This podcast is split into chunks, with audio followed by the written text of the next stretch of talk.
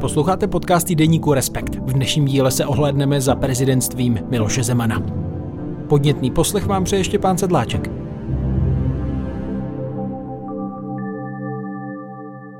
Dny Miloše Zemana v nejvyšší ústavní funkci České republiky se chýlí ke konci. Ještě tedy nevíme, kdo přesně ho v prezidentském úřadu vystřídá, ale eh, v aktuálním čísle Respektu se dočtete, proč je dobře, že politická éra spojená s Milošem Zemanem končí. Eh, kolega Marek Švehla sestavil 45 konkrétních důvodů. Eh, vítej ve studiu, Marku. Ahoj. V průběhu rozhovoru ještě také dám slovo Ondřeji Kundrovi, který představí několik varovných kaus spojených s Milošem Zemanem, na jejich rozkrytí se podíleli novináři týdeníku Respekt. Ale na samotný úvod ještě dám krátké slovo také Miloši Zemanovi. Myslím si, že jsou tři typy politiků. Eh, politici, kteří jsou oblíbení, eh, politici, kteří jsou neoblíbení a politici, kteří jsou směšní. A já bych rád nepatřil do té třetí kategorie. To byl Miloš Zeman. Marku, typneš si, jak, jak starý je tenhle jeho výrok? No ze zvuku hlasu bych řekl, že, že dost, určitě víc než 10 let, možná i 90. leta nějaký. Rozhodně, je to, je to z roku 93 z duelu s Miroslavem Sládkem, šéfem tehdejších eh, republikánů takže před eh, zhruba 30 lety. Mě by zajímalo, když tedy vezmeme Miloše Zemana, co by prezidenta, použijeme tu jeho typologii, kterou zmiňoval, tedy, že jsou tři typy politiků, s čímž by se tedy dalo polemizovat, oblíbení, neoblíbení a pak eh, ti, kteří jsou směšní, tak eh, kam podle tebe dnes Miloš Zeman spadá? Tak určitě oblíbený, že vyhrál dvoje volby, dvoje přímé volby získal docela hodně hlasů. Jeho popularita asi slábne, už jeho příznivci ho opouští i kvůli jeho chování teď v posledním roce, kdy jeho výroky na adresu Ruska je asi zklamaly. Myslím, že tam byl i pokles v souvislosti s tím omilostněním Miloše Baláka v těch průzkumech, co jsem viděl. Možná, nevím, jestli to jeho příznivci zaregistrovali, ale je to možné. Směšný asi taky je, že to směšní jsou všichni politici v zásadě, a nejen že oni, směšní jsme všichni, ať více či méně, nebo, nebo v nějaký moment. On byl tím, jakým lidmi se obklopil, jaký žil životní styl, jak se choval k lidem kolem sebe. Jako mnohým byl směšný, ale myslím, že je přirozená věc všech lidí, kteří vystupují na veřejnosti a že zase to mohu vyrovnávat nějakou důstojností, které asi zřejmě ubývalo postupem času. Ten článek eh, najdou v aktuálním čísle čtenáři eh, na stránce 14, eh, tam začíná pod titulkem Zemanův masakr motorovou pilou, který je ostatně i na titulní straně týdeníku. Mě by zajímalo, jak vznikal tenhle titulek, asi byly i jiné verze, co? Článek jsem psal i na konci Havlova a Klauzova prezidentství, kde jsem schrnul vlastně jejich éru vlastně do jakéhosi příběhu, který měl svůj úvod, závěr, nějakou pointu a kde jsem se snažil, aby se co nejlépe četl ten příběh.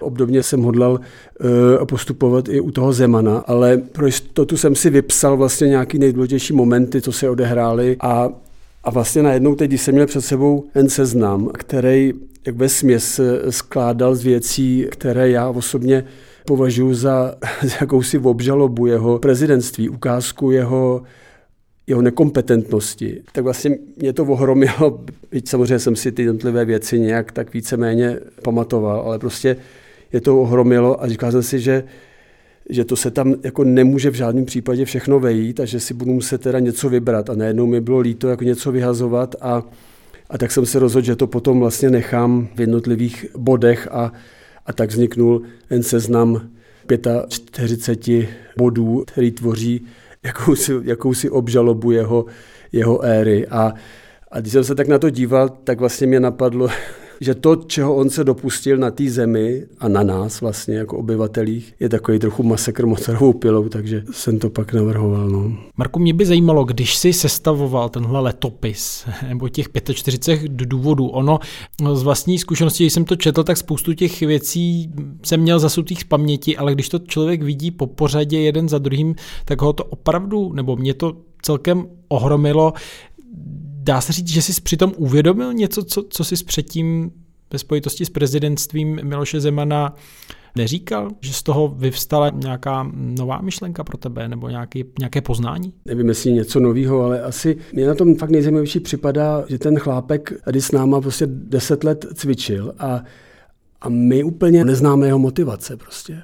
Překvapilo mě ta celková nesrost, nebo překvapila, že jako věděl jsem to, psal jsem o tom dřív, vlastně, zajímám se o to, ale vlastně, takhle, jak se to dá všechno dohromady, tak ta nesrozumitelnost a nejasnost vlastně eh, tady toho našeho prezidenta je, je, je, je fakt zajímavá. Když se člověk dívá na těch jeho deset let, na ten seznam. Tam jsou že, se nejrůznější úlety a fauly a, že, a tak dále. Tak, ale tam vlastně je zřejmá jedna věc, která se těma deseti lety jiné jako nit od začátku do konce a to je jeho vztah eh, k Rusku. A, to myslím, že je něco, co definuje jeho, nebo jedna z věcí, co definuje jeho prezidentství. Ta náklonost k Rusku je, je samozřejmě hrozně podezřelá, že? ale a místými závazky že, agenturními by se dalo asi lecos, lecos vysvětlit, ale to samozřejmě proto chybí jakékoliv důkazy a, a máme tu před sebou jenom nějaký nepřímý indicie. A druhá věc, která ho definuje, je snaha vytvářet konflikt vlastně. On, on jako neustále vytváří konflikt a udržuje ho vlastně při životě což je taky zajímavý. No, když eh, říkáš eh, vztah tedy k Rusku, prezidenta Miloše Zemana a konflikt, tak mohl bys to trošku rozvést, co konkrétně eh, tě zaujalo jako opravdu ty nej, nejpalčivější momenty? Příběh jeho vztahu k Rusku těch uplynulých 20 letech se dá docela přehledně vyprávět. Vlastně on v roce 2003 prohrává prezidentské volby, eh, jako v celku jasně, eh, odchází s ostudou z Pražského hradu a vlastně oznamuje, že odchází vlastně žít na Vysočinu životem řadového důchodce. A nicméně už za několik let začíná jezdit na Rodos, na akce organizované lidmi z okolí Putina, z jeho kolegy z KGB, vlastně takový to tvrdý jádro truský politiky ropního a zbrojního biznesu. On tam začíná jezdit, ještě úplně nevíme z jakých důvodů, co se tam vlastně odehrává, ale nicméně už v roce 2008 lidi, co, co ho na ten Rodos vlastně nasměrovali, tak zakládají spolek Přátelé Miloše Zemana. Hlavním cílem je Zemanova kandidatura na prezidenta, vlastně nová kandidatura. V ní vlastně Zeman vlastně naschromáždí za neúplně jasných okolností celkem hodně peněz, kdy sice navenek říká, že, že má na kampaň jenom 3 miliony korun, ale ukazuje se, že má o mnoho víc. To není úplně jasné odkud a ty volby, jak známo, vyhrává. A začíná vlastně prezidentství, které najednou je s tím Ruskem velmi propojené. Ale když říkáme Rusko, tak ono to, to není úplně přesné, ono jde opravdu o, o takový ten hardcore Kremlu vlastně lidí z okolí Putina a KGB. A on vlastně jako hrozně rychle nastupuje do role člověka, který jakoby splácí nějaký dluh, nebo mi to tak aspoň připadá, že vlastně už v roce 2014 vlastně se stává hlasem ruský e, politiky uvnitř Evropské unie, který říká přesně to, co chce ten Putin slyšet prostě. Sice, že šíří že ruskou propagandu úplně nekomplikovaně, zřetelně prostě uvnitř Evropské unie. Takže obhajuje obsazení Krymu. Well, Crimea is annexion without any doubt. Crimea in the same time is uh, fait accompli. There would be possible some compensation for Crimea in financial form or in a natural form, I mean oil or gas.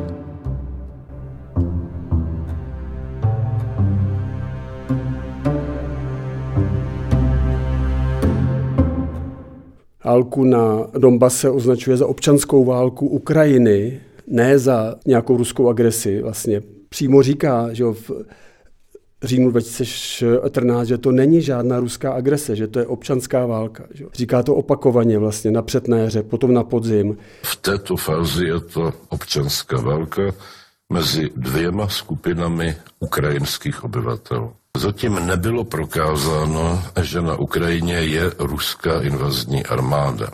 A já beru vážně prohlášení ministra zahraničí Lavrova, že tam žádní ruští vojáci nejsou.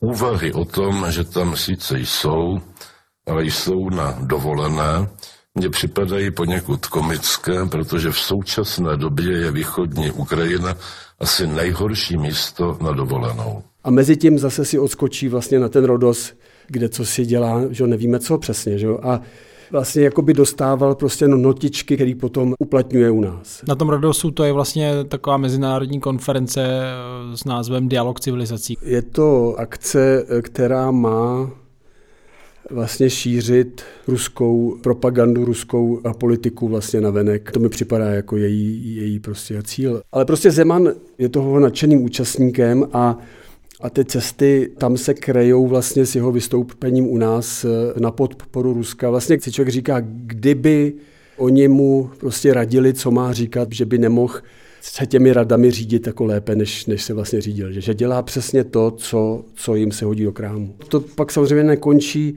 tím rokem 2014, ale pokračuje to vlastně 2017 on jede v květnu znova do Kremlu, kde, kde zase vlastně mluví, kde zase mluví, mluví na obhajobu ruské politiky. V listopadu znova, kde dokonce říká, že Krym je, patří Ruska a že sankce vůči Rusku jsou uh, nesmysl vlastně dělá úplně přesně to, co oni si, co oni si přejí, aby, aby se dělalo.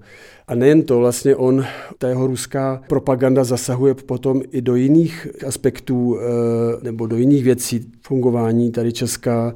A sice asi úplně nejhorší jsou jeho útoky vůči BIS, kde tam člověk vidí jakoby promyšlený, cílený, eh, vlastně cílenou snahu znevěrohodnit tady tu instituci, která asi je docela důležitá pro život v Česku. Já bych tady možná dal prostor kolegovi Ondřeji Kundrovi, eh, který mm, právě stál u zjištění respektu o těch netransparentních stycích eh, Zemanových spolupracovníků, konkrétně tedy Martina Nejedlého s představiteli eh, ruského státu i tamních zájmových skupin. Martin Nejedlý s Milošem Zemanem vymyslel po nástupu Miloše Zemana na Pražský hrad takovou hezkou kličku, eh, jak se na Martina Nejedlého nebudou moc dostat novináři, třeba podle zákona o svobodném přístupu k informacím.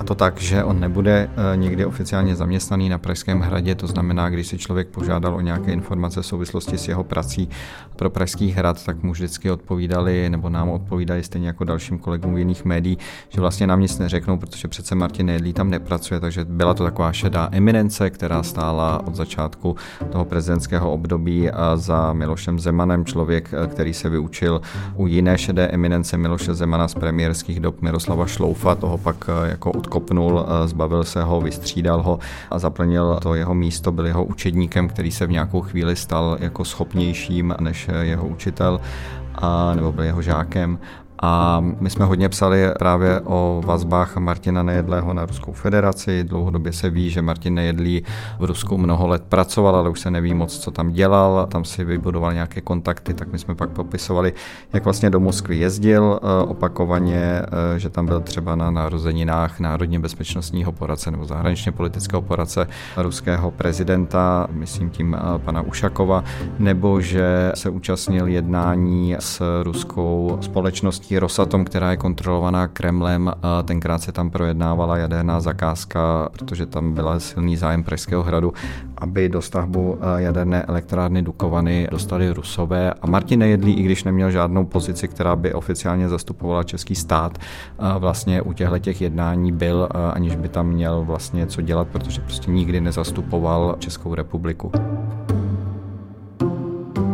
akce Novičok, že jo, kdy tam, jak známo, ruská tajná služba otrávila svého bývalého agenta Skripala a jeho dceru v Velké Británii. Přišlo se na to, že hládkou Novičok a teď šlo o to, kde se ten Novičok vlastně vyrábí, kde se vzal. Že jo. Myslelo se, že pochází z Ruska a Kreml se snažil tvrdit, že je kmání zřejmě asi i i v jiných zemích a Zeman prostě přispěchal na pomoc s oznámením, že, že i u nás by se dal sehnat, nebo se dal sehnat, jako, což fakt bylo úplně neuvěřitelný, že on vlastně, on vlastně spochybnil kredibilitu České republiky a zatáhl vlastně do tohohle toho velmi vážného uh, skandálu, který se odehrával prostě na mezinárodní scéně. A ruská státní média potom ta vyjádření můžou použít? Přesně tak, přesně tak. Oni to použili, protože Zeman, ať se nám to líbilo nebo ne, tak byl že, hlasem prezidenta členské země Evropské unie. Že. Takže on tam hrál úplně neuvěřitelnou roli. Možná jedním z pomyslných vrcholů potom je v tomhle ohledu i to spochybňování tajných služeb v kauze výbuchu muničního skladu ve Vrběticích, při kterém tady zahynuli dva lidé a ukázalo se, že jde o agenty ruské vojenské rozvědky GRU, na což tedy také upozornil týdeník Respekt. To je útok na muniční sklad z roku 2014. Jak o mnoho let eh, vyšlo později najevo a Respekt to popsal ve spolupráci s Mezinárodní investigativní skupinou novinářů Belinket. Přinesli jsme detaily toho, eh, jaký ruští agenti z ruské vojenské G, rozvědky GRU zatím stáli, eh, že tam pracoval takový tým v utajení a jak ta celá operace vlastně probíhala. Psali jsme o tom, jak to vyšetřovala policie a tajná služba BIS, které to rozkryly. No a ty zásahy Miloše Zemana eh, byly velmi jako zajímavé. On se vlastně od začátku snažil tu hlavní a jedinou vyšetřovací verzi Vrbětic, že zatím jsou rusové, ruské tajné služby, tak se snažil od začátku rozstřelit, spochybnit. A to tím, že říkal, že těch vyšetřovacích verzí je více, že není vůbec jasné, že zatím jsou rusové, že to klidně mohlo být celé jinak. Klasicky, jak to Miloš Zeman umí, o tom lhal, vymýšlel si, že těch verzí je tedy daleko více a že některé informace má třeba od ministrině spravedlnosti nebo od nějakých eh, jako dalších lidí. To znamená, že Miloš Zeman celou dobu zase u tohohle toho největšího vlastně teroristického případu, který tady máme od okupace Československa vojsky Varšavskými smlouvy, se snažil jako hodně stranit eh, ruské verzi, ruské propagandě, tak jako to ostatně dělal v těch letech předchozích. A s tím vlastně bylo spojeno další naše investigativní zjištění, že tajná služba BIS o tom vypracovala zprávu pro Pražský hrad, která o tom podrobně referovala prezidentovi. No a my jsme přišli na to ve spolupráci s Českým rozhlasem na to, že ta zpráva byla skartována dřív, než měla být zničena a tím pádem se zprovodili ze světa i možné důkazy, že se té zprávy mohl dotýkat někdo nepovolaný, protože policie měla podezření, že na ní mohl sahat okruh lidí z okolí prezidenta Miloše Zemana, který k tomu neměl bezpečnost bezpečnostní prověření. Jak víme, kancléř Minář eh, žádnou prověrku nemá, poradce Martin Nejedlý, člověk eh, s vazbami na Rusko, vlastně na hradě není ani zaměstnaný, u něj o nějaké prověrce eh, nemůže být řeč. Tak policie se snažila vyšetřit, jestli někdo z těchto těch lidí nebo někdo další vlastně si tou zprávou nelistoval, jestli nemohl prozradit dopředu nějaké informace Rusům, ale to už nebylo možné, protože ta zpráva byla skartována dodává Ondřej Kundra. Další věc, kterou si tady vedle té ruské linky zmiňoval, je rozpoutávání nějakého konfliktu. Ehm, teď máš na mysli konkrétně mezi mezi politickými stranami nebo mezi skupinami ve společnosti? Vlastně se dá mluvit o konfliktu obecně, kdy, kdy on svými útoky na pražskou kavárnu třeba, že jo, na urážení novinářů, že urážení transgender lidí, že jo, jeho podivná znamenávání, že jo? Vlastně neochota se omluvit v případě peroutky, hrození pěstí do z televize na kameru, že jo? Při vánočním projevu. Vlastně neustále vytváří a přiživuje konflikt. A, a člověk si říká, já jsem schopný asi pochopit jeho, jeho chování vůči Rusku, že jo? jeho chování vůči Číně, prostě vůči jo, jiným věcem, ale prostě jako není úplně snadný vysvětlit, jakou má jo, motivaci při tomhle vytváření konfliktu. A to je vlastně na tom úplně nejzajímavější, že my tady vlastně deset let, je tady s náma člověk, dvakrát jsme si ho zvolili, který tohle to dělá. Je to něco, co je v přímém rozporu s jeho, s jeho rolí, že jo? A my vlastně nevíme úplně, z jakého důvodu to dělá. A vlastně se na to ani moc jako nesnažíme přijít, že jo? A jsem si úplně nevšiml, že by, že by média a další, že by se snažili, že by si lámali hlavu, proč vlastně Zeman ten konflikt vytváří. Objevily se vysvětlení, že takový byl už třeba v 90. letech a že si na to zvyknul, že, jo, že to byla jeho metoda chování. Vysvětlovalo se to jeho, jeho zlobou, jeho ješitností. Jeho pomstou. Pomstychtivostí, ano, přesně tak, ale, ale vlastně jako, jako by se hledali vysvětlení přes jeho osobu. Ale mně přijde, že to je jako hrozně málo, že vzhledem k tomu, jak to bylo vlastně všude přítomný, že jo, ne, vlastně neustálý, jako definující jeho prezidentství. Takže tam musí být ještě nějaký jiný důvody. A, a my fakt nevíme, jaký, což je hrozně zajímavý. Ten podtitulek zní 45 důvodů, proč se radovat z konce jedné politické éry.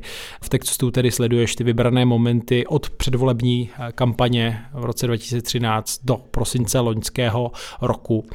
Mohl bys tedy vybrat z těch eh, důvodů, řekněme, pět takových milníků, které ty považuješ za nejzásadnější a které bychom tady mohli připomenout teď? Na pátý místo to bych dal jeho chování vůči Jiřímu Bradymu, což byl osvětinský vězeň, člověk, který vlastně dostal oznámení od prezidentské kanceláře, že dostane vysoké vyznamenání a nakonec ho nedostal. A ty důvody jsou asi známý. Prostě pan Brady se stal obětí Zemanově čínský politiky, kde šlo o to, že synovec pana Bradyho byl pan Herman, ministr kultury, který měl v plánu se setkat s Dajlámou a Zemanovi to vadilo a řekl Hermanovi. Když vy tak, tak. Když přijmete Dajlámu, já nedám vyznamenání vlastně. A to se také odehrálo, což je mimořádně nechutné. Čtvrtý si dovolím dát ty Vrbětice, kde Zeman vlastně že oznámil, že nemáme vlastně důkazy o tom, že by, že by ruští agenti vstupovali do toho areálu, kde pak došlo k tomu výbuchu. E, prostě ruská propaganda jela, tady ten Zemanův výrok opakovaně, že teda i český prezident Zeman říká, že tyhle důkazy o účasti Ruska chybí. Ty vrbětice jsou samozřejmě hrozně důležitý a v rámci české bezpečnosti asi úplně nejdůležitější, že jo, samozřejmě, ale já tady ty věci hodnotím jako čistě vlastně osobně, emocionálně, vlastně co mě nějak zasahlo, nebo co, co mi přišlo jako hnusný a ještě horší a horší a tak dále. Takže na třetí místo bych dal Enzemanův e, výrok, že transgender lidé jsou mu odporní, což mě přišlo fakt jako hrozný, že prezident, který má privilegovaný přístup vlastně do médií, tak útočí vlastně na lidi, který prostě takovýhle přístup ani náhodou že nemají. A nemají možnost eh, se adekvátně tomu tomu bránit. Ani by to nedělali zřejmě, ale prostě, prostě je, to, je, to, je to zákeřný útok. To na druhý místo bych dal ten případ té paní Marcely, že my to máme v tom článku rozepsaný. Paní Marcela z Havličkova eh, Brodu, to byl případ, kdy Jedna paní vlastně vystoupila, přišla na meeting Zemana v Pavlíčkově Brodě a udělala něco, co asi je úplně, co by mělo být normální součástí demokratické diskuze, a sice, že dáte najevo svůj nesouhlas s politikem, že zakřičíte něco směrem prostě k němu na tribunu, kde řeční. A ona to udělala. Myslím, že tam nezazně nějaký, nějaký urážky vyloženě nebo nějaký nadávky. Ale nicméně vlastně to na ní se vrhli nějací Zemanovi příznivci a začali jí mlátit a Zeman se na to koukal z tribuny a nic neudělal. Naopak přihlížel, jak jeho moderátor ještě vybízí je další svý příznivce, aby, aby si to s paní Marcelou ještě víc vyřídili. A pak ještě tam šlo o to, že, že Zeman vlastně na konci pak na tiskovce začal mluvit o ní jako o obecním bláznovi, která si řeší nějaké své osobní problémy a tak dále, rozvádí se. A, to. a ona, když jsme ji pak našli, jsme s ní mluvili, tak ona říkala, že to všechno vymyšlený, že, že žádný rozvod, nic takového se tam nekoná a že teda vlastně e, mně to připadalo, že, že to neslo rysy určitý fašizace vlastně politiky. No a tedy jaký je důvod číslo jedna, proč se radovat z konce jedné politické éry, éry Miloše Zemana podle Marka Švehly? A důvod číslo jedna, který jsem si jako znova, jsem, jsem si ho napsal, fakt jsem se rozhodoval čistě emocionálně, jako co, co mě nějak zasahlo, nebo co mi přišlo vlastně jako hrozný, tak jsem si napsal ten případ nebo účast vlastně toho Zemana v případu smrti Jaroslava Kubery, kde, jak známo, on se chystal na oficiální cestu na Tajvan a Zeman si ho pozval k sobě a předal mu jakýsi, jakýsi dopis čínské ambasády, kde Číňani Kuberovi měli vyhrožovat a snažit se ho odradit od té cesty. A tam bylo úplně neuvěřitelné, že se toho Zeman účastnil vlastně, že teda když už Číňani něco napsali, tak ho měli prostě hodit do schránky nebo to Kuberovi do Senátu odníst a ne vlastně si dělat z prezidenta poslíčka vlastně. A Zeman se toho nicméně zúčastnil. Tam potom vznikly pochybnosti, jestli náhodou on sám nebo jeho lidi, jestli ten dopis vlastně nenapsali. A celý to vyvrcholilo vlastně smrtí Jaroslava Kubery, která přišla za pár dní vlastně z zřejmě důvodu infarktu nebo prostě Zemanova účast eh, tady v tom hrozném, hrozném případu vlastně který spochybňuje důvěryhodnost a vůbec českou politiku jako takovou, tak vlastně jeho účast je v, je v tom prostě opravdu, opravdu smutná. No a skandální. Říká Marek Švehla, všech 45 důvodů najdete v aktuálním čísle týdeníku Respekt. Já tady ještě přidám jeden případ, který rozkryla redakce Respektu a to tedy snahy ovlivňovat českou justici prostřednictvím spolupracovníků prezidenta Miloše Zemana. My jsme s kolegyní Andreou Procházkou napsali takovou sérii článků, jak hradní kancléř Minář, což je kancléř, který nikdy neměl bezpečnostní prověření, když sliboval, že bude mít, tak eh, on dělal spoustu různých jako podezřelých věcí a jedna z nich byla, že zasahoval nebo se snažil ovlivňovat rozhodování soudů, těch špičkových soudů eh, v České republice, nejvyššího správního soudu nebo ústavního soudu a to tím způsobem, že si domlouval schůzky nebo SMS-koval, psal, kontaktoval vysoce postavené soudce těle těch justičních orgánů právě v případech, které byly nějakým způsobem spojeny s Pražským hradem a kde měl Pražský hrad zájem na tom, eh, aby ty soudy rozhodly nějak ve prospěch Pražského hradu. Máme klasické řízení před soudem, kdy má být rovnost eh, pro všechny strany, eh, děje se to transparentně, jako teď třeba v případu s Andrejem Babišem, kdy prostě Andrej Babiš se tam hájí z nějakého podezření, na druhé straně je státní zástupce, který zastupuje stát a za něco ho žaluje a rozhoduje to soud, je to celé průhledné, člověk si to může poslechnout, ale Pražský hrad k justici nikdy takhle nepřistupoval, on k ní přistupoval zákulisně, kabinetně a to byly právě ty nestandardní kontakty kancléře Mináře, vlastně kancléře prezidenta Zemana, který se tak jako někde po šeru snažil z těch soudců dostat informace vlastně, jak budou rozhodovat, v čem budou rozhodovat a to právě v případech spojených s Pražským hradem dodal Ondřej Kundra. Byly to dvě funkční období, um, tak přeci jen dají se tam vysledovat nějaké změny, nějaké období dějství, že opravdu mu třeba o něco šlo a pak toho zanechal, že, že tam byla snaha vybudovat nějaký odkaz. Eh, a mě samozřejmě hrozně důležité, ještě o čem jsme nemluvili, hrozně důležitá věc je, že Zeman zkusil třikrát vlastně uchopit nebo zmocnit se vlády. Že jo? Tři pokusy tam jsou. Prostě. Jeden byl, když jmenoval Jiřího Rusnoka premiérem, o tom, když se snažil svrhnout Sobotku a třetí potom, když řekl Babišovi, že ho jmenuje premiérem bez ohledu na výsledek voleb. A to byly tři pokusy, kde, kde možná se hrálo o českou prostě demokracii, že jo? Kde, kde fakt šlo o všechno, nebo o hodně. A a kde jako my se můžeme jenom domýšlet, jak by to dopadlo, kdyby, kdyby se to Zemanovi podařilo. Že jo. To jeho okolí, člověk si o něm fakt nemůže dělat vůbec žádný iluze. Že jo. To je parta asi velmi nebezpečných lidí, kterým vůbec něco jako osud České republiky na srdci teda asi neleží. A, a nevím, co by se dělo. Takže máme před sebou vlastně člověka, který se snažil vlastně velmi promyšleně a cílevědomě vlastně zmocnit, zmocnit Česka, a zároveň prosadit v něm svý ne zcela srozumitelný zájmy ve vztahu k Rusku a Číně. Což se mu spíše nepodařilo. Což se mu nepodařilo, že Rusko kvůli válce na Ukrajině. U té Číny vlastně nevím, eh, jak to, že tam se hrál roli zcela jistě covid, že obrovskou, ale úplně přesně nerozumím, jak to, že ta jeho čínská politika natolik krachla. Vlastně mě, mě i napadlo, jestli prostě hlavním zájmem bylo Rusko a jestli on si tu Čínu prostě k tomu nepřibral jako něco, čím jako malinko zamaskuje vlastně ty svý ruský zájmy, že, že mohl najednou mluvit vlastně o té obchodní ofenzivě, že, že o diplomacii, o, o snaze propagovat český export. Ale přijde mi to jako zástěrka, že tam, že tam žádné výsledky nejsou. Prostě. Možná ještě k tomu Rusku. Myslíš, že byl sám Miloš Zeman překvapen opravdu, že eh, prezident Vladimir Putin udělal tuhle tu další, podstatně větší invazi na Ukrajinu? Nevím, jestli byl překvapen, jak je hloupý a naivní. Přijde mi, že Zeman úplně hloupý není.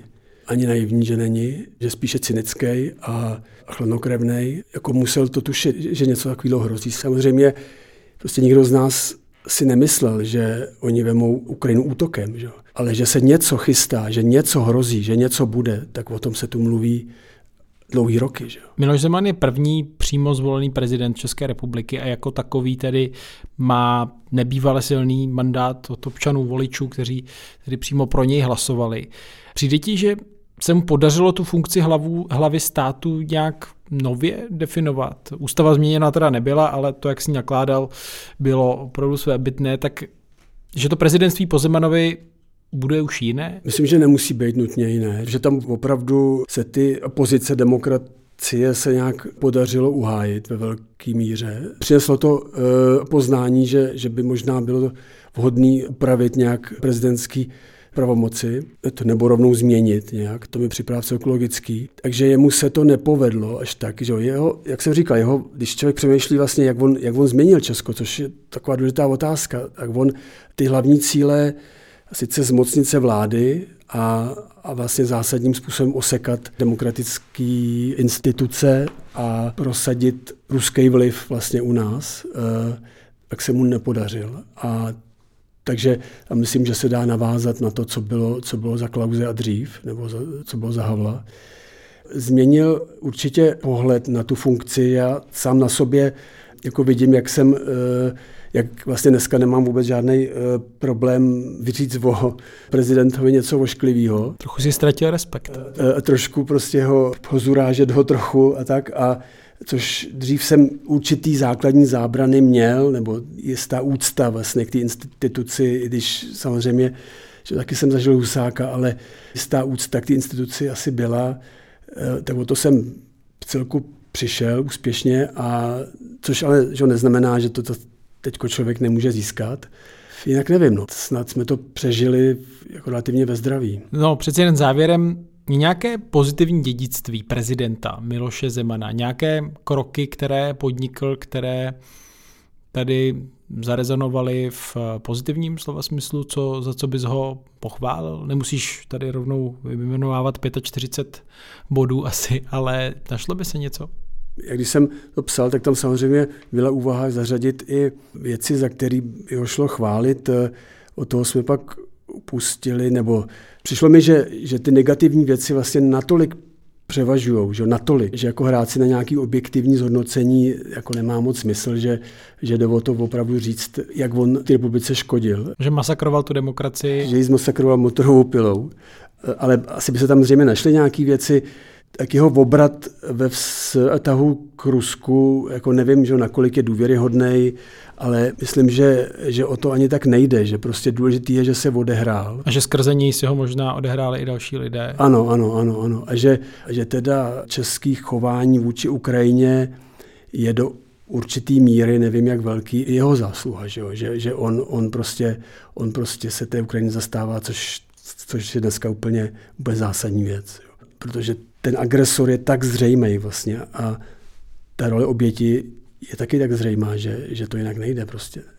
A pak tam byly samozřejmě věci, jako byla ta skvělá milost pro tu dvojici, pro manžele Kordisovi, který organizovali ty, ty šamanské seance. To myslím, že bylo hrozně důležitý a dobrý, takový jako citlivý. Že jo. Tam je zajímavý vlastně, že on měl samozřejmě jako různé etapy, že, jo. že když se člověk dívá, jak se, jak se choval vůči ústavnímu soudu, tak tam vlastně vidíme do určitého období kooperaci s předsedou Rycheckým, kdy Rychecký mu navrhoval kandidáty na, na soudce a soudkyně ústavního soudu a Zeman ty návrhy respektoval. Takže se tam dostávají lidi, jako byla, byla uh, paní Šimáčková, vlastně velmi že, liberální, taková jako zcela nezemanovská soudkyně.